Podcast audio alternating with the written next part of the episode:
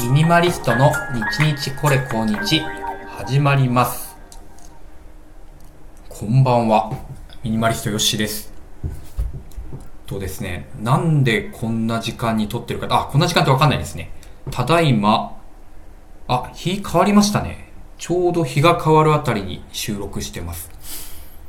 え今撮ってる理由はですねのそういえば昨日収録し忘れてたなっていうのとついさっきですね小説を読み終わったんですね。えー、ボクボク先生っていう、あの、中国を舞台にしたファンタジー小説なんです。で、これがですね、まあ、面白くて、あの、今日一日、まあちょっと体調崩してたっていうのもあって、あのずっと家にいたんですけど、ひたすら読んでしまいまして、あの、一日で4冊読みました。あの、小説を1日4冊読むって結構なくてですね、いやー、これは最後まで面白かったなっていうね、こう読み切った感があってで、まあ、それでこう、なんですか、目が冴えてしまった。ですよ。うん。これで、いや、どうしよう。これ多分、照明消しても寝れないなって思ったところで、あ、それだったら、ラジオトーク1本、ちょっと皆さんにいろいろお話ししようと思って、えー、再生を始めた次第でございます。はい。また今日もね、ざれ言にお付き合いください。はい。でですね、ここ最近ちょっと思ったこと。まあ小説の話題もいいんですけど、あの、小説にも関係あるかな。か、一日休みを過ごしていて、なんか、自分が幸せに過ごせる時間ってどんな時間なんだろうって思い返してみたんですね。もう幸せについてがテーマです。で、これがですね、まあ、例えばその、お酒を飲んでいる時もまあ楽しいし、美味しいご飯を食べた時もいいですし、まああと今回みたいに、こう、小説を読んでるとか、まあ、なんかドラマ見てるとか、まあ最近だとメンタリストっていう海外ドラマ見てるんですけど、まあこれもすごく面白いから、これもまあ幸せだなって思うんですけど、こういろいろ振り返ってもうちょっと根っこがあるんじゃないかなって思ったんですよね。例えばじゃあ、メンタリストが見れなくなったら不幸せなのかっていうと、まあそうでもないし、まあ小説もね、まあ僕僕先生はすごく面白かったですけど、まあこれがもし読めなかったら不幸なのかっていうとそうでもない。まあ、さすがに最終巻一歩手前まで読まされて最後読ませてくんなかったら不幸かもしれないですけど、あの、最後どうなったんだってなっちゃうんでね、あの、途中まではやめてほしいかなと。で、美味しいご飯も、まあ、例えばそれっていろいろあるので、じゃあ美味しい中華料理が食べれなくても、カレーが食べれればいいかな、みたいな。必ずしもこれっていうものはないんですよね。で、こう、ふーっとこう小説読みながら、まあ、今日はその幸せな時間があったわけなんですけど、何が幸せなんだろうって考えた時に、あ、はたと気づいたことがあったんですよ。それが、あの、自分の考えてること、まあ、その想像してることに、こう、没頭できてる時、集中できてる、だ集中が幸せだなって感じたんですよ。だから集中してれば、それが食事であっても、小説であっても、ドラマであっても、じゃあ家族と連絡してるとき、電話してるときでもいいんですけど、要は、ながらじゃなくて、それに、こう、自分の意識とか、やってることを、こう、なんていうんですかね、統一させていくみたいな、風が、一番幸せだなって感じたんですよね。で、今日であれば、その、ぼくぼく先生という小説を読んでいる時が、ああ、幸せだなって思いました。まあ、逆を言うと、同じ小説を読んでいても、まあ、そこに、何ですか？例えば、テレビを流しながらとか、ゲームをしながら小説を読んでいたら、同じほどの満足感は得られなかったですよ。なぜかっていうと、自分の意識がまとまっていないから。ですね。昔、これ小学校の時ですかね。なんてしたかな、滝沢先生って先生がいましてね。まあ、滝沢さんって、まあ、誰でもいいんですけど、あの、滝沢さんって先生がいて、心ここにあらざれば、見えども見えず、聞けども聞こえず、食べれどもその味を覚えず、っていう言葉を、何回も言ってたんですよ。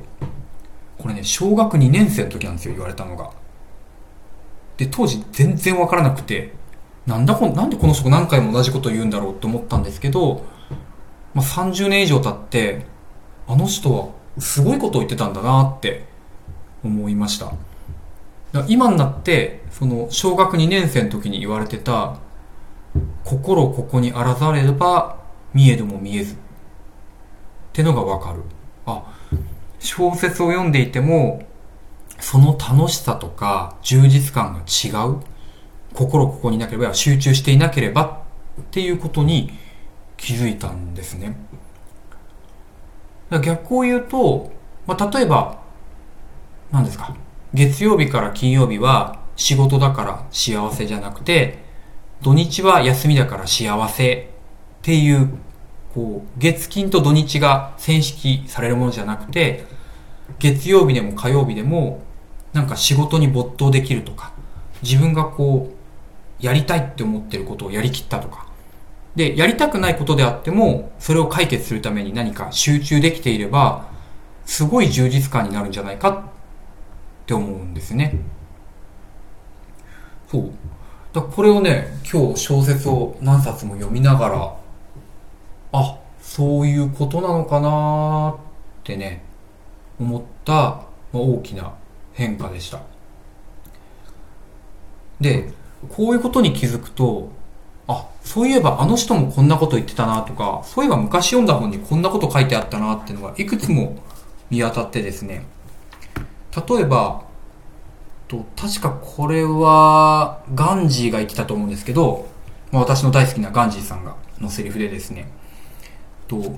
幸せとは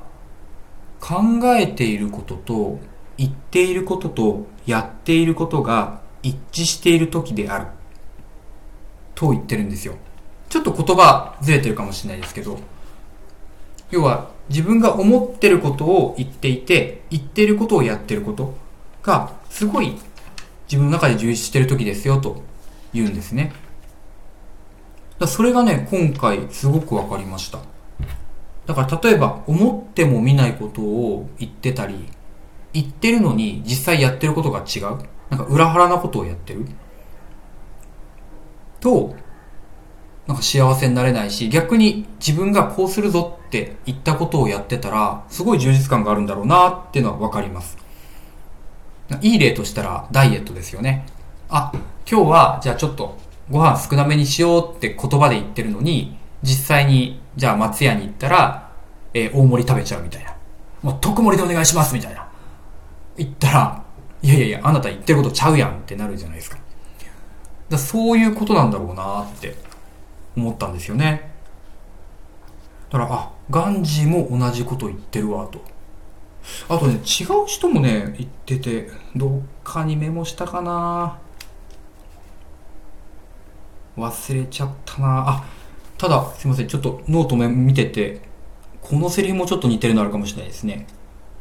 孔子の言葉で、あの、その思う、考えるってことがすごく大事だなっていうことなんですけど、学びて思わざれば、すなわち暮らし。思いて学ばざれば、すなわち危うしっていう言葉があります。これちょうど今本に目に入ったんですけど、ノートか。要は、自分でなんか勉強する、知識を得るみたいなことをやってたとしても、その知識として得たものを、こう、イメージしていない。